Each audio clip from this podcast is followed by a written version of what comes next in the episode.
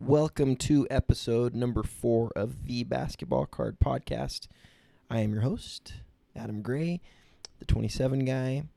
Thank you uh, again for listening today, and thank you for listening to the other ones. If you've listened to the podcast before, um, if you like what you hear, please uh, share it with a friend. That'd be awesome.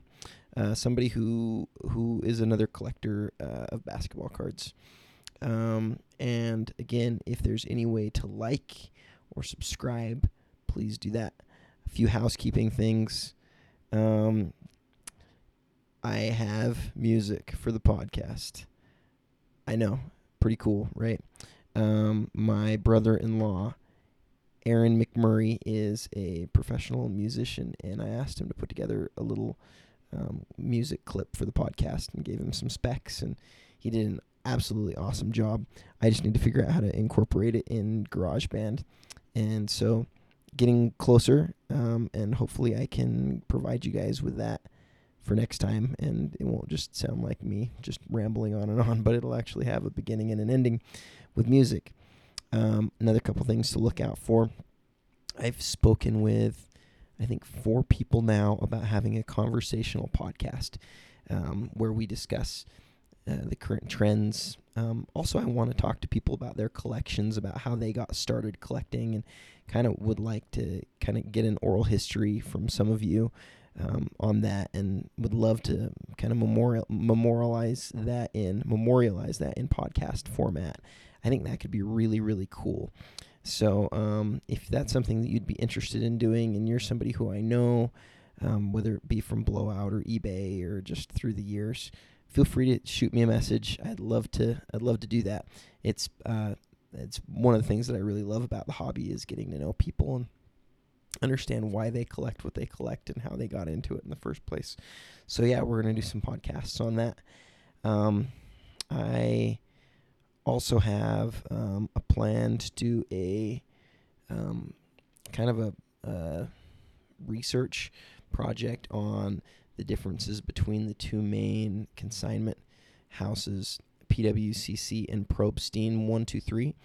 I sent each one of them a lot of cards, both in the thousands of dollars. Um, here just just la- late last week, and I'm really interested to let let them go through the whole process and see how the whole thing goes, and then report back to you guys on how that went. I think that could be I think that could be a really good resource. I kind of see some benefits, uh, some pros and cons with each already, and I'm just really, I think it'll be really helpful. I hope that you guys like that. So those are some things that you know you you can have you have to look forward to. Um, oh, also look out for the show on iTunes.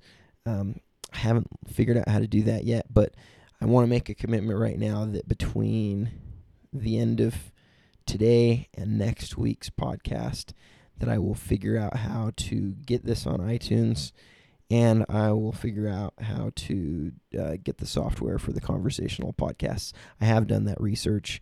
Um, again, I, I, think I mentioned this before, but if you have any specific thoughts on being able to do the cons- uh, conversational podcasts and the software needed to do that, please let me know. Um, I've done my own research, but would love to hear from you. Okay, well, today's podcast. Um, Thanks for letting me go through that housekeeping stuff. Today's podcast is is kind of uh, there's several things I want to go through. First thing that I want to go through is really um, a group of things, and that is the story storylines for the rest of the season, and that'll lead us into kind of an economics conversation at the end. That's something that I feel pretty strongly about, and hopefully maybe helpful to some of you.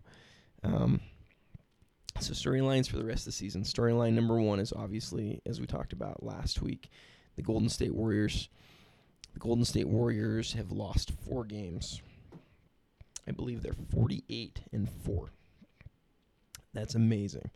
Um, that means they've got roughly 30 games left. I'm going to look it up real quick um, just to make absolutely sure that, that that's right. I believe that's their record currently, or maybe that's their projected record for um, a few games from now. Sorry, one sec.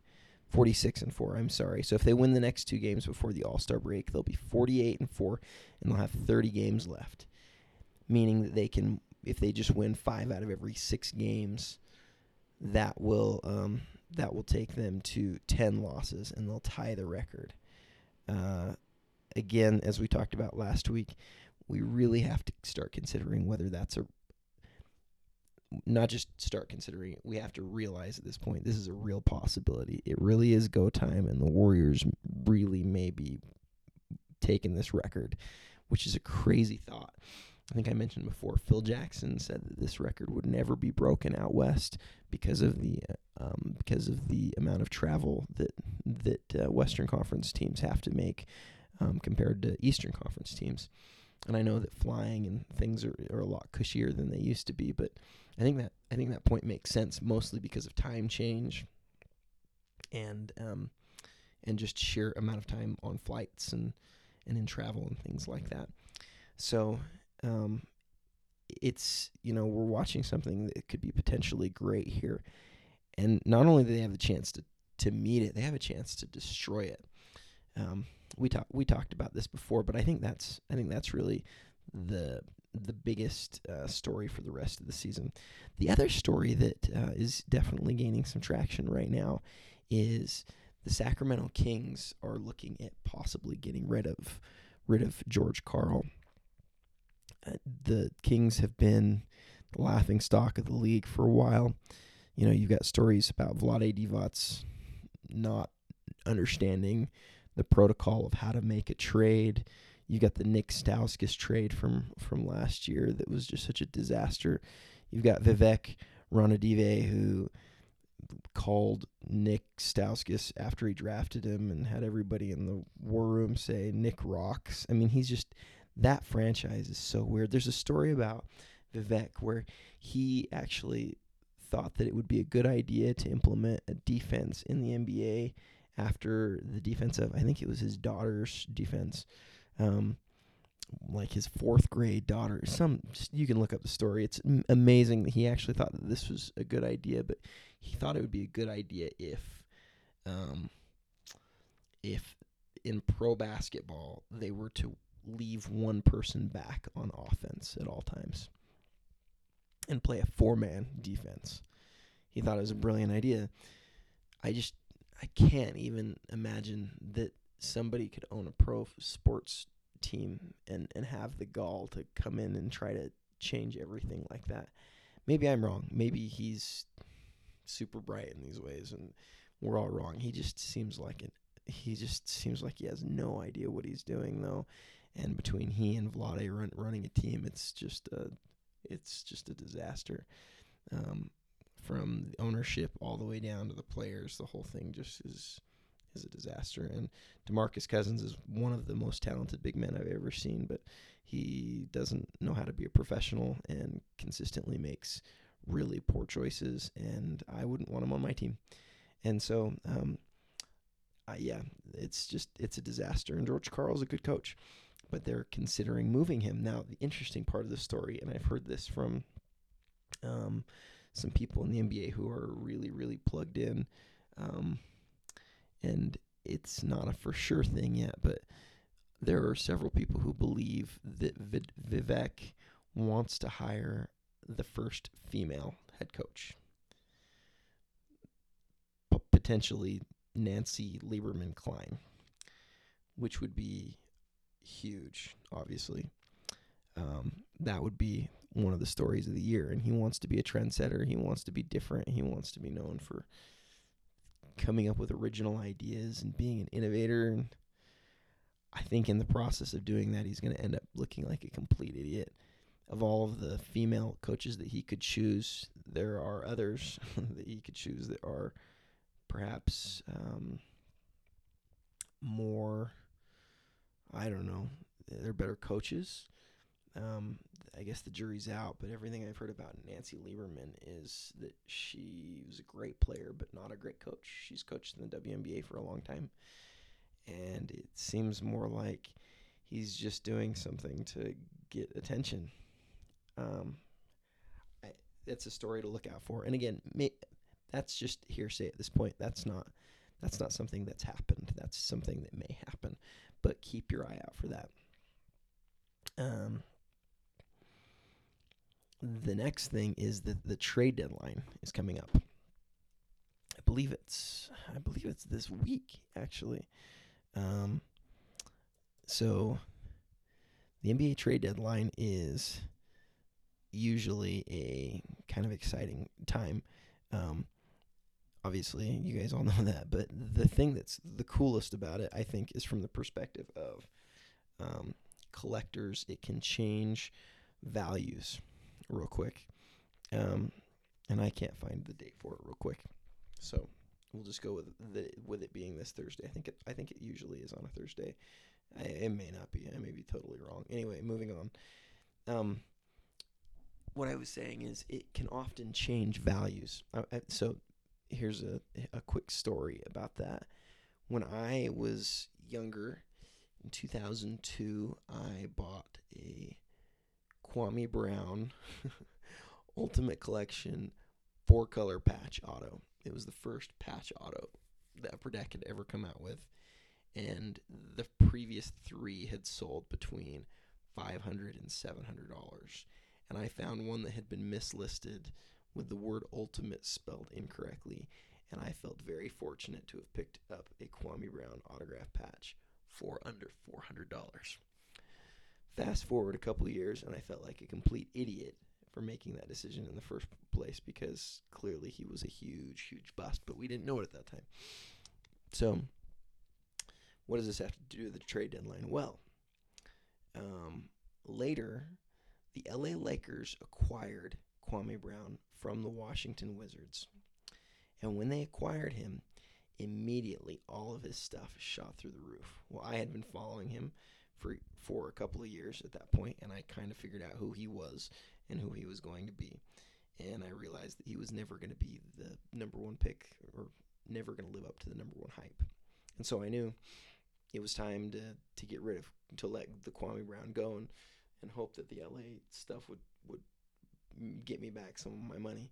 Amazingly, the card sold for over $250. And in the end, after all fees and everything, I only ended up, I, less, I lost less than a couple hundred dollars, which I felt amazing about um, given the way he had completely flopped as a professional basketball player.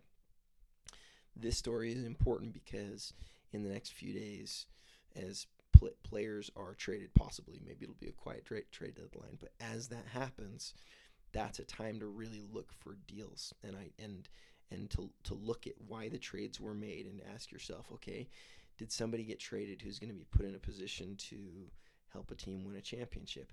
did a young guy, a guy who's been in the league three years or less, get put into a position where he's going to have the chance to start or score more?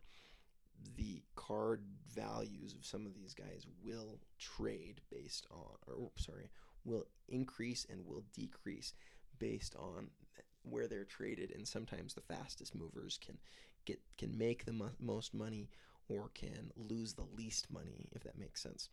Um, if you've got a guy who's supposedly going to be a starting point guard for a team, and then you find then you see that he's traded behind somebody else who's clearly the starting point guard.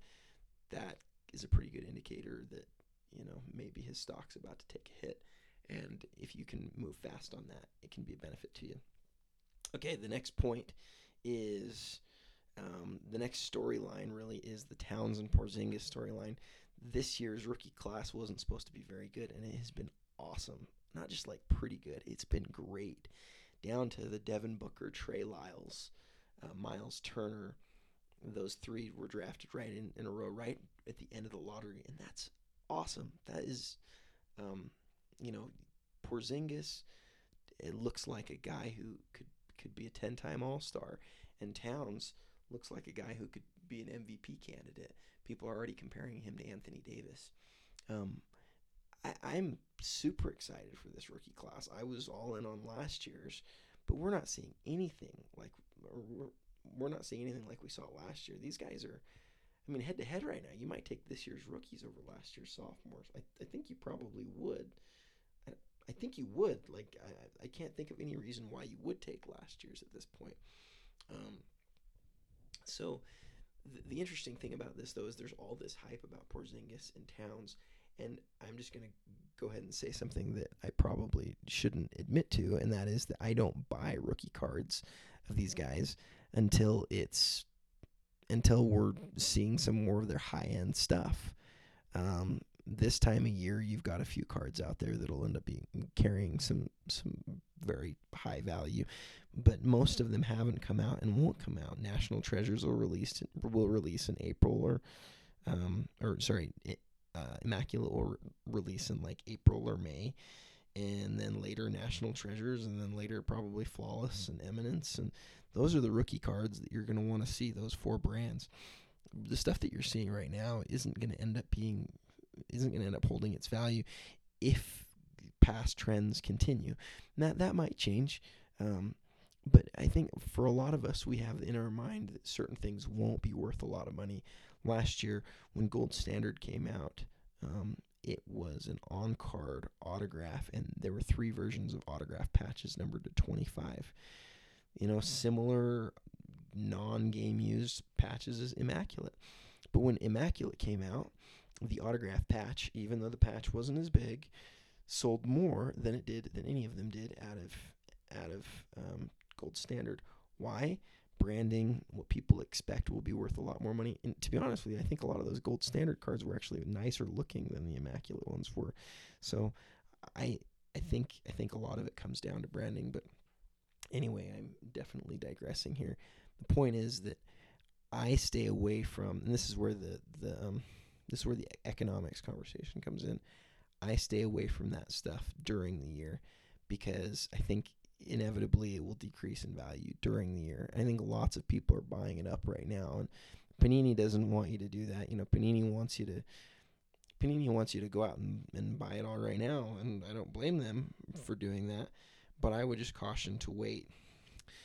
The other part of the economics story is this, and that is whenever people are starting to get very greedy or excited about one thing, that's the time to look for other opportunities in the market.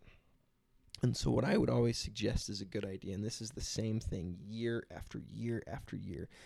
The first half of the season, basically up until the Super Bowl, which has just passed, the Super Bowl was just a few days ago, just yesterday, I'm sorry. Um, once the Super Bowl has passed, people stop looking. Well, sorry. Let me let me back up. Once the Super Bowl has passed, the first half of the season has gone by and all of the hype has been about the rookies that year. And all the hype is about the rookies, right? People are talking about Porzingis. People are talking about Towns. Not many people are talking about the sophomores.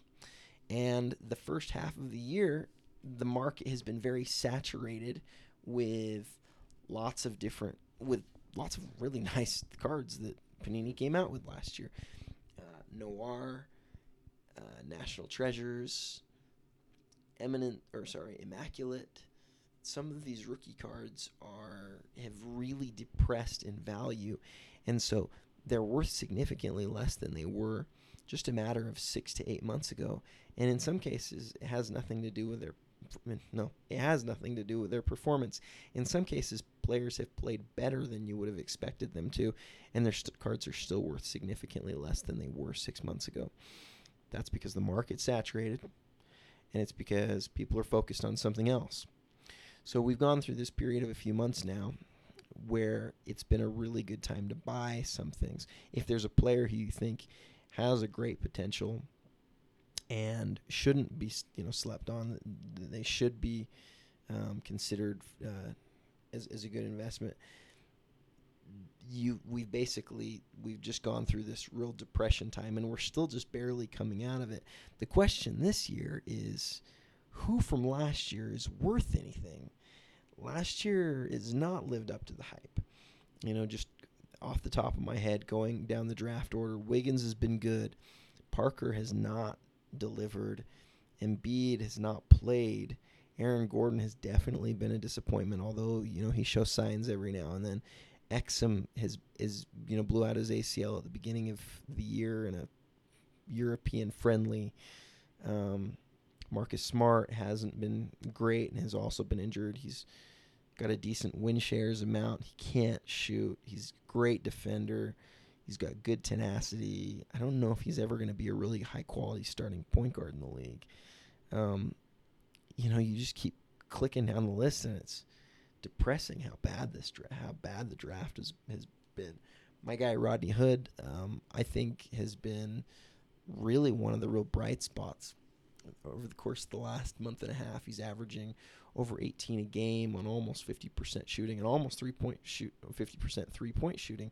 He started off the year really poorly, and so his uh, stats don't reflect it right now. I, I, still think he's averaging 14 and a half a game for the season, and for a second year guy, that's pretty decent, especially on a second year on a team that, that's actually competing in the playoffs. So I'm hyped about him.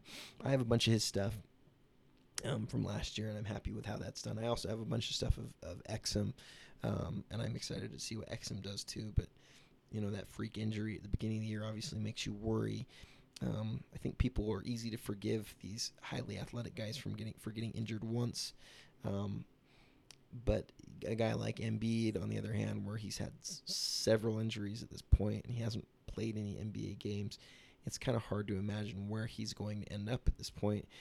It, I hope he makes it. I, he seems like a good dude, but anyway, the economics of the situation is something that you always need to look at and you need to understand. And sometimes people just want the latest, greatest, best rookie in the year in the, the year that the card was made, and that's often not the smart thing to do. It's often good to wait till later. You um, the the the other thing that Panini does that sometimes will irritate you is you don't know how many brands they'll come out with. The question this year is going to be Eminence. Um, Eminence is was a game changer. Some of us liked us, liked it. I did. Some of us didn't. Seemingly the rest of you. um, but I think we'll all admit that if if Eminence said, "Well, this year we're going to do rookie cards numbered to ten, and they're all going to be autographed patches, and the patches are all going to be game used," that would be a game changer. That would change the pecking order of the rookies. And so, if that happens, you know, how do we react to it? What do we do? When National Treasures comes out, you kind of want to know whether an Eminence product's going to come out. But the fact is, you're probably not going to know. You're not going to know if the rookies are going to be made. So, I don't know. I don't. I think I think those sort of things are hard to understand and hard to time, but they're they're good to consider as we're as we're looking at the current rookie class and whether we're getting a good buy or not a good buy right now. Anyway, that's uh, that's pretty much a wrap for our show today. If you have any questions, again, please email me at the27dude at gmail.com. If you want to PM me on Blowout too, please do. If you are up for doing a podcast with me and having doing a conversational one where we either talk about your collection or why you got into collecting or the current trends or if there's anything else that you think would be cool to talk about. I'm up for it as long as it's related to basketball cards, vintage to today. I love all of it. Um, it's all fun. Hope we can keep this thing going, and hopefully we can make it make it more fun. Um, again, signing out for the basketball card pat podcast episode number four. I'm Adam Gray. Have a great day.